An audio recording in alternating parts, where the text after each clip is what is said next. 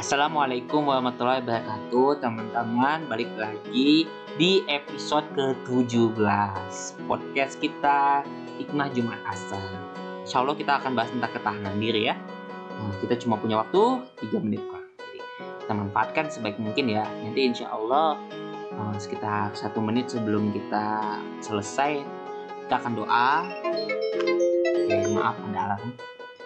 Uh, jadi uh, kita akan doa kita pastikan uh, teman-teman uh, manfaatkan waktu Jumat asar ini dengan sebaik-baiknya.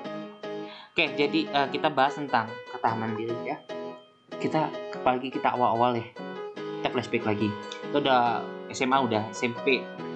Dan SMP itu kita pengen mainnya masih kuat ya. Tapi kita kalau misalnya laki-laki itu kayak udah membentuk identitas ini loh saya, ini loh saya gitu. Kayak ini loh saya, gue kuat loh, gue ini loh tapi apakah benar kita seperti itu? Apa kita cuma hanya bohongi diri sendiri gitu toh?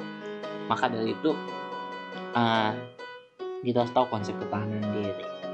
Rasulullah pun bilang dalam uh, hadisnya pun sebenarnya kalau masalah ketahanan diri itu Rasulullah menyebarkan dengan orang yang bisa menahan hawa nafsu satu.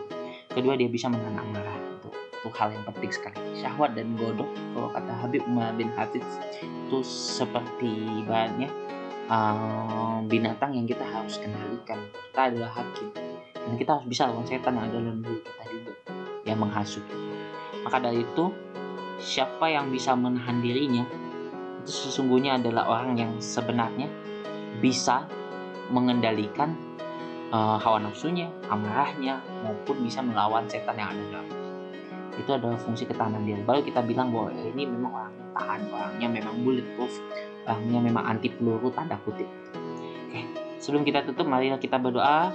Ya Allah Alhamdulillah amin. Ya Allah ya Allah semoga ah, kegiatan kita lancar. Ya Allah semoga kita bisa diberikan kekuatan yang sebaik-baiknya dari Allah baik untuk menghadapi masalah dalam hidup kita maupun menghadapi orang yang mungkin jahat sama kita ya Allah semoga kita bisa memberikan uh, apa uh, memberikan keadaan yang baik bisa menjadi kuat dengan sepenuhnya saya berharap begitu kita berdoa ya Allah dengan ini masa-masa asar ini ya Allah kita uh, berjuang sama-sama kita berdoa semoga diijabah oleh Allah Subhanahu wa taala. Terima kasih. Uh, Assalamualaikum warahmatullahi wabarakatuh.